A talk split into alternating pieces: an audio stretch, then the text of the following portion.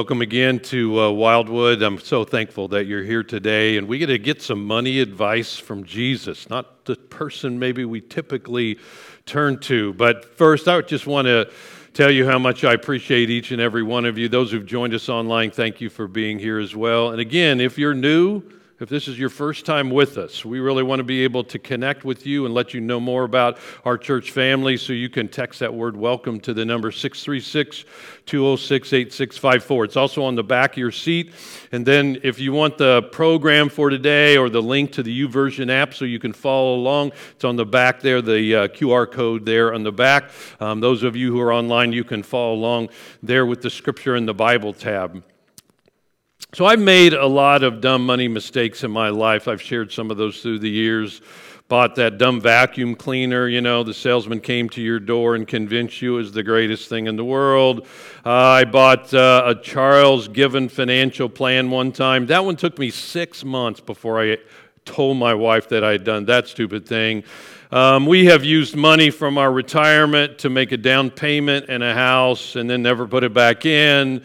I mean, we've bought this vacation plan thing one time. That was the greatest thing in the world you know never took a vacation with that. I've, we've just i've done a lot of dumb things with my money. And so i kind of thought it would be fun today for those of us who are present. I'm going to get a mic out here and put it on a stand right here in the front. And we're going to one at a time just come up and we're going to share our dumbest money choices that we've made. Those of you who are online are thinking, I'm so glad I stayed online today, right? No, I won't make you do that, but we've all done dumb with our money, haven't we? I mean, we could share it. Some things we don't mind sharing, some things we think. I'm never going to tell anybody about that at all. Why do we do dumb with our money? Well, it's because we're listening to the wrong person, right?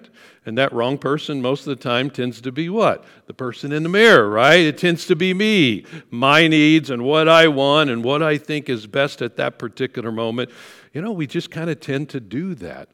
But what if somebody came along and didn't have any money at stake in the matter, right? They weren't making money off of us. Um, they not only had a lifetime of experience, but they had an eternity of experience, that they knew how we were made, that they could provide insight into how we handle the stuff of our life that transcended time, right? Didn't matter what the economic circumstances were, didn't matter what kind of culture you happened to live in, didn't even matter how much you had made or didn't make in your lifetime, but they just had this profound wisdom that if we listened to it, it would make a huge impact in our lives. Well, thankfully, God knows we're humans and we do dumb with our money. And He wants to provide some insight for us. And so, through the teaching of Jesus Christ when He was on this earth, Jesus shared all kinds of wisdom about our stuff and our view towards things and money and treasure and stewardship and all those kinds of things.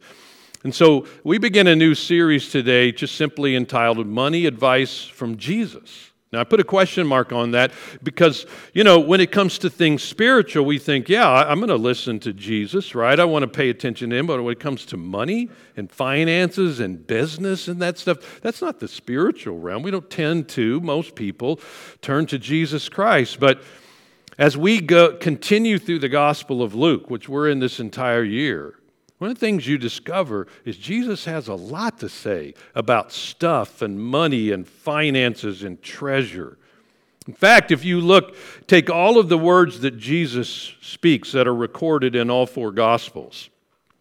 Jesus says more about how we handle our stuff and our perspective of stuff and treasures and those things. He says more about that than any other topic in all of Scripture. More than that. And so, what we're going to do over the next four weeks is we're going to, just in the Gospel of Luke, we're going to pull, pull out just four passages of Scripture, four teachings from Jesus that he talks to us about how, our perspective and how we happen to handle our money. Now, the question for all of us is this as we read through this and study it together, the question is, will we listen to it? Right? That's the million dollar question for all of us in regard to the teaching of Jesus. I think after you discover what Jesus calls people who don't listen to him in Scripture, you, you may want to pay a little bit more attention today. So, we're in Luke chapter 12. So, I want to encourage you to turn your Bibles to Luke chapter 12. And so, the advice today is this it's about how to be a fool with my money. And Jesus teaches us a very simple principle, a very simple truth. So, when you go to the ATM and you get out money from your account, right? This is money from our account. This is technically my wife's money right here that I'm holding, okay? But when you get out money from your account or you go and you spend money on something or you, you know, buy something or you pay a bill or something, but when we look and view the money that we have in our account, here is the mistake that most of us make. If we think this money belongs to us, here's the key today. If we think this money belongs to us, then what? Put that up for me, Dale, will you? you'll never enjoy it.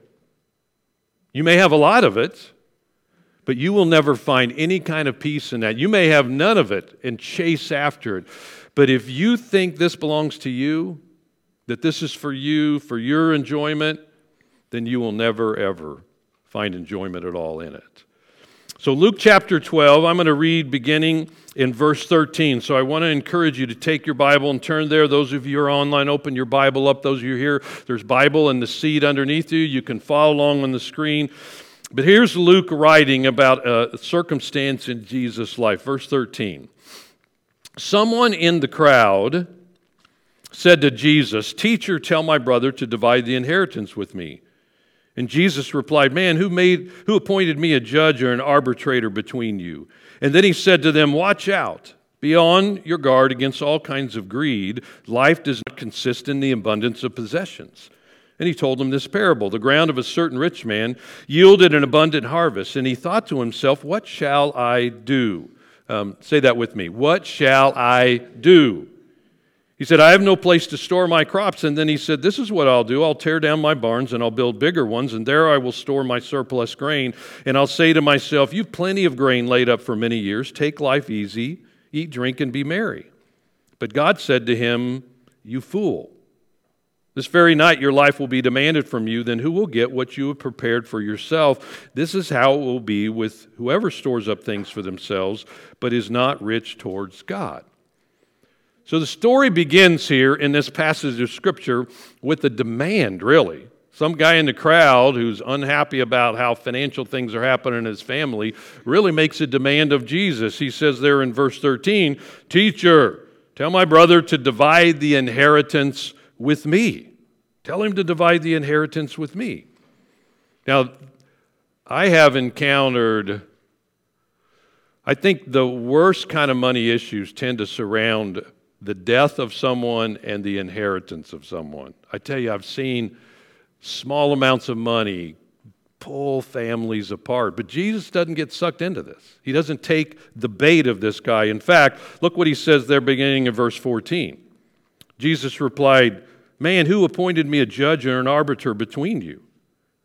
And then he says to them, Watch out, be on your guard against all kinds of greed. Life does not consist in an abundance of possessions. Watch out, be on your guard.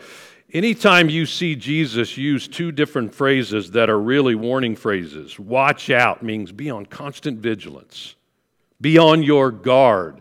In other words, this is a phrased in such a way is that I'm not on my guard just once, but I must constantly, all of the time, be on my guard. So he uses these two phrases that are warnings to all of us. And whenever you see even one warning, you pay attention. But when he puts them back to back, it's like, yeah, I really need to pay attention. So what am I supposed to pay attention to? What am I supposed to watch out and be a, uh, on guard against? Against all kinds of. Oh, that was good. Really good there, right? Against all kinds of greed. Now, what is greed? What is greed? So I wonder if you recognize this particular couple here. Do you recognize these guys? Anybody know who that is? Anybody know the names? Lori, and his name is Massimo. I'm not even going to try to pronounce it. Lori Loughlin, that she's from, uh, what is the show back in the day? Yeah, so um, they both stood before a judge, indicted on what was it, the college scandal kind of an issue, right? In fact, they both did prison time, if you want to call what they where they went prison. But anyway, they both did prison time, paid hefty fines, had to do community service. But what was most interesting to me is when they stood before, during the hearings, they stood before U.S. District Judge Nathaniel Gorton. He talked to both of them. You know, judges can do just about whatever they want to, right? And this is what he said to him He says, here you are, an admired, successful professional actor with a long lasting marriage, two apparently healthy, resilient children, more money than you could possibly need, a beautiful home in, a sunny, in sunny Southern California, a, fairy tale life, yet you stand before me a convicted felon, and for what? For the inexplicable desire to grasp even more. That's a great definition for greed. For the inexplicable desire to grasp even more. Course, it forces us to ask ourselves the question so, am I greedy? You know, are you greedy? So, there was a Zogby poll that identified greed and materialism as the number one most urgent problem in America. Just right below it was poverty and um, justice issues. But then the BBC took that a step for, further and they did a survey of some people about the seven deadly sins. Seven deadly sins, let's see, I wrote them down because I can't re- ever remember them. Um, what are they? Anger, envy, gluttony, greed, lust, pride, and anybody know the last one? Sloth. There we go. Um, sloth.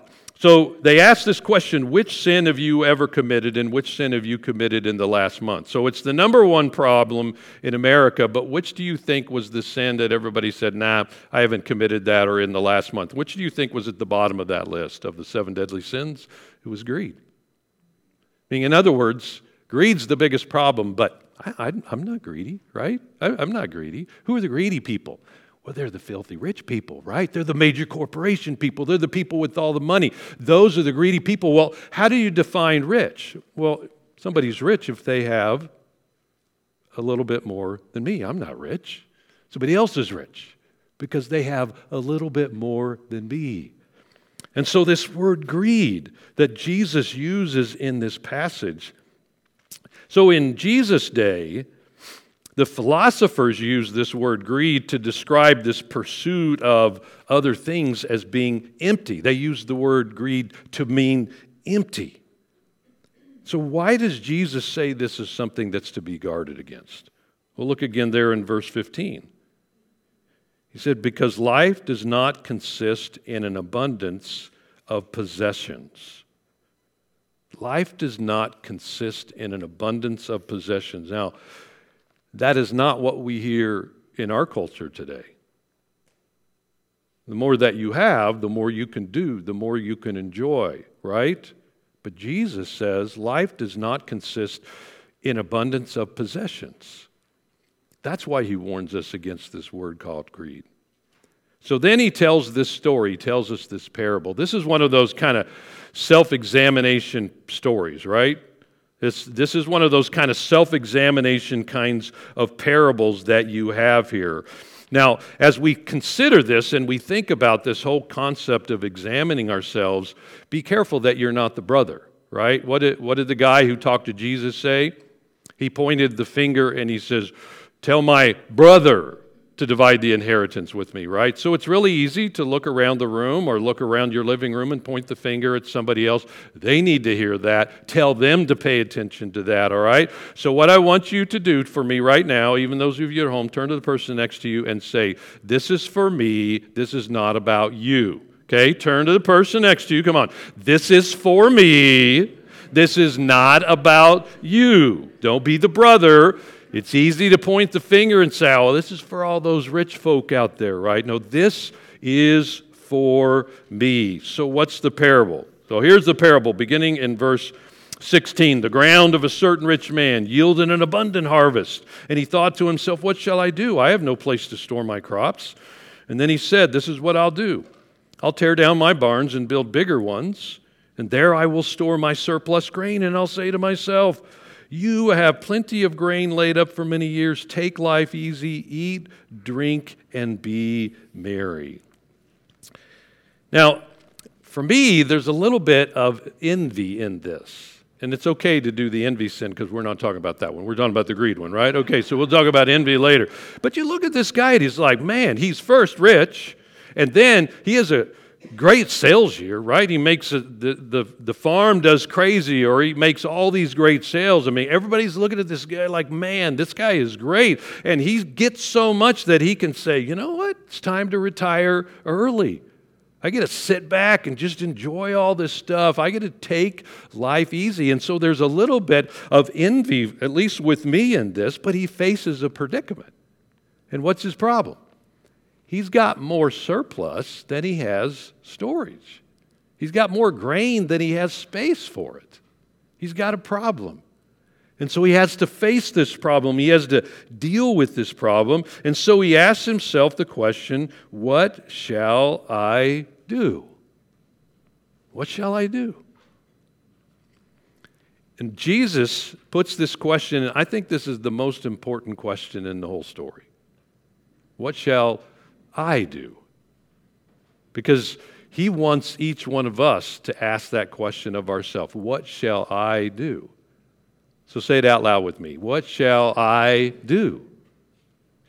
Now, I don't want you to worry about that question anymore for a couple minutes, okay? Just put it out of your mind, set it aside, don't even think about it. We're going to go back to this guy and see what happens, so don't worry about it. Don't even think about that question for a couple of moments, all right?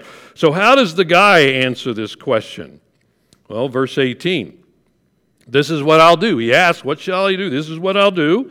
I'll tear down my barns and build bigger ones, and there I will store my surplus grain. And I'll say to myself, You've got plenty of grain laid up for many years. Take life easy, eat, drink, and be merry. Did you notice how much he talks about and refers to himself in this particular short sentence there? This is what I'll do. I will tear down my barns and I will build bigger barns and I will say to myself. In other words, where's the guy's focus? It is completely and totally on me, myself, and I. And we all have that kind of tendency, don't we? When you go to make some kind of major decision, especially if it you know has to do with money or finances and stuff, that pro con list that we tend to make to help us think that through tends to sh- I tend to show up on a lot of that list, right? And it makes sense to that. But here's this guy, he's completely focused on himself. And so, how does Jesus respond to this guy once he's made this particular decision? Verse 20. But God said to him, You fool. That's a very strong word. You fool.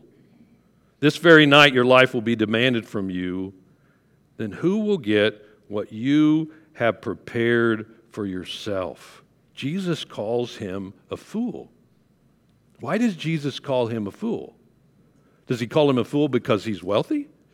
Does he call him a fool because he's looking at maybe retiring? Does he call him a fool because he's paying attention to maybe his own future? Why does Jesus call this guy a fool? Now, in the Old Testament, the word fool would most often refer to one of two kinds of people. One person is the kind of person who doesn't even think about God. Either they don't believe in God or they just never bring God ever into the equation. The other kind of person who is a fool in the Old Testament is a person who just never listens to anyone who is wise, never listens to instruction. All right? So, Psalm chapter 14 and verse 1 the fool Put that up there for me, Dale. Thank you. The fool says in his heart, There is no God. So you know a fool when they say in their heart, There is no God. All right? That's the biblical definition of a fool. The next one is Proverbs chapter 1 and verse 7. The, the fear of the Lord is the beginning of knowledge, but notice this, but fools what? They despise wisdom and instruction. A fool says, I don't want to listen to anybody else. I'm not going to listen to something that's wise. I'm not going to listen to other kinds of instructions, especially about my money. Why would I want to listen to God talk to me about my money? But why do you think? Why do you think Jesus calls him a fool? What reason do you think he calls him a fool? And then, if Jesus saw how I handled my money, or how you handled your money, would he call you a fool? Oh, by the way, he does know how I handle my money, doesn't he? Because he knows everything. why does he call him a fool? The reason is because the guy makes a big error. He thought all of this stuff that he had was what? Was for him. For me, myself, and I. He thought that when he came to a place financially in which all of his goals had been reached, when his retirement account had reached the place he wanted it to be, when he had a place in which he had enough to live on, he thought to himself, My responsibilities have ended. I've taken care of myself. I have enough. I'm going to live this long. I have this much money. I'm good. He thought his responsibility had ended. He thought it was all simply for him. And what does Jesus say again, verse 20? You fool. This very night your life will be demanded from you. That word demanded is a very interesting word. It is really a finance word that describes um, it's time to pay your bill. It, it's, it, I'm, I've loaned you money, I've loaned you something, I'm the owner, and so I'm saying to you, it's now time to pay your bill. It, it was demanded from him. What the fool didn't realize is that the stuff that he had was a trust from God, that he wasn't the owner, but somebody else was the owner. He thought his responsibilities had ended the moment that he had enough for himself, and he didn't realize that God holds our life in his hands. God is the one who holds your life and my life. My time, my life is in His hands. It's His call, it's His choice, whether I believe Him or not, in Him or not, whether I know about Him or not. My life is in His hands. And so His life was demanded from Him. And so the, kind of the question is if, if I'm foolish with the stuff that God has given me, does that mean God's going to call my number, right? And say, okay, Doug, your time's up. It's time to in this life on this earth? Is, is that what he means? I think what he means is that there are consequences to the choices that we make with everything that we have, including the stuff that we have. That there are consequences to that. There's payment rendered. In other words, God is paying attention to what we do with the stuff that we happen to have. And so Jesus concludes the story in verse 21 this is how it will be with whoever stores up things for themselves but is not rich towards God. You see, if you think that this stuff is for you, you're, you're never going to enjoy it. I'm, I'm never going to enjoy it. So let's go back to that question I said, don't worry about thinking about, all right? So it's time to think about that. What, what shall I do? How do I see the stuff that God has given me? Is it um, tools for me to use and to enjoy? Is it some other purpose that God happens to have in mind for me? You know, I think personally we have to reflect on that. That's why that question's in there. What shall I do? I think as a church, we have to reflect on that question as well. What, what am I supposed to do with what God has given me? So I want to avoid being the fool. So there's a couple of things here that I think help us do that. Number one, I need to use my resources as tools of service for other people. Okay? If life doesn't consist in the abundance of possessions, then why has God blessed me and given me the things that I have? What, what's the reason?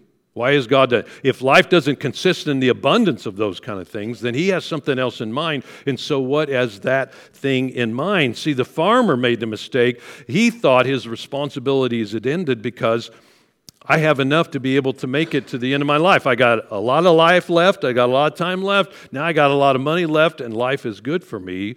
But he was bad at math because God says, no, no, you don't have that much life left. His, his mistake was he thought that all of that was just simply for him. He didn't realize that it was a trust that God had given to us, all the things that we happen to have. In fact, nowhere does our responsibility ever end to be caring for the needs of other people around us? Never. We don't get to retire from being good to other people and being compassionate to other people and being caring to other people. It doesn't matter how old we are, how long we've been retired, how much we have, how much we don't have. We don't get to retire from being helpful to the needs of other people. And so we need to learn to use our resources as tools of service for other people. And the second thing is this we need to prioritize being rich towards God. We need to put that at the top of the list, being rich towards God. So, again, what does Jesus say in his conclusion, verse 21? This is how it will be for anyone who stores up things for themselves, but is not rich towards God. I like how Eugene Peterson in the message puts it. He says, That's what happened when you fill your barn with self and not with God. So, rich towards God, what, what does that mean? How, how am I rich towards God? Well, it's understanding what God values and what's important to God, which means I got to learn about that, and I learned that through His Word. But then it's taking the benefits and the blessings and the things that God has given to me, and it's using it in a way that honors Him. That's being rich towards God. Spending time getting to know Him and who He is, and then honoring and valuing the things that He honors and values with what we happen to have. See, this is not a condemnation for storing up things, okay? Jesus is not saying don't have a, you know, 401k, don't save for your kids' college future. What he's saying is, is if that's all that's your priority, if you're only thinking about you and yours, he said, you're never going to enjoy those kinds of things. This is how it will be with anyone who stores up things for himself, but is not rich towards God. In fact, all throughout Scripture, Jesus talks to us about other people, right? It's more blessed to give than to receive. You know, offering a cup of cold water, making sure that we meet the needs of widows and orphans, whether they're, you know, near to us or in our church family or they're immigrants from somewhere else. It's about taking care of the needs of other people. In fact, when it comes to the church family, John himself talks to us about if I have something, and I see a brother or sister who's in need, and I say, Be warm and well fed, but I do nothing about those needs, you know what John says? How can the love of God be in you? Why do we think God has blessed us so much in this life? Is it just for us? Just for our enjoyment? To be rich towards God is to recognize that I am a conduit of God's blessings to people all around us. You know, a neighbor, somebody in my church family, somebody in my community, somebody in my state, somebody in the world that God says, use what you have to be a blessing to other people. So, how do you use, how do I use the things that God has blessed me with? It's a pretty objective answer. Okay? Sounds subjective? It's not because the things that God has given to me fall under two basic categories my time and my talents, right? My treasure. I got time. I look at my calendar. How do I spend my time? I look at my bank account. How do I spend my treasure? If it's only all for me, if I don't ever do anything for anybody else, Jesus speaks very clearly to that in this particular parable. But you and I need to reflect, right, on those two pieces, my calendar and my bank account, and say, how much of this am I using for me and myself and I? And what portion am I using for God? Because the more we step into God and being rich towards God and seeing our lives as a conduit for God, the more God entrusts us with the things of this world because He knows we're faithful with those. We use those for His good and for His glory. And how do we as a church use those resources? Here in uh, three or four weeks, we're going to be uh, uh, voting on a budget for this next year. And the important question for us to ask is what portion of that budget are we using just for us, right? Wildwood Christian Church, and what portion of that are we using to meet the needs of others around us? Bottom line from Jesus is if you and I think that this is for us, for our enjoyment, we'll never enjoy it. If we think that this is only for me, if I only ever view my stuff as my stuff, I will never, ever enjoy it. But when I open my heart God does amazing things in and through us. What shall I do? Let's pray together. Father, thank you for your, your abundance that you've shared so freely with me, with this church family. Lord, you're so very good to us that we have the freedoms, the privileges, the blessings in so many different ways. And so, Lord, help us today to ask ourselves that question what shall I do? Because, Lord, we are so dependent upon you. We need you, Father, and we want to follow you in all things. And so, Lord, we turn our hearts, we turn our lives to you this day. And so, Father, help us to see how you want to use us to make an impact in the lives of others. And it's in your most precious name we pray. Amen.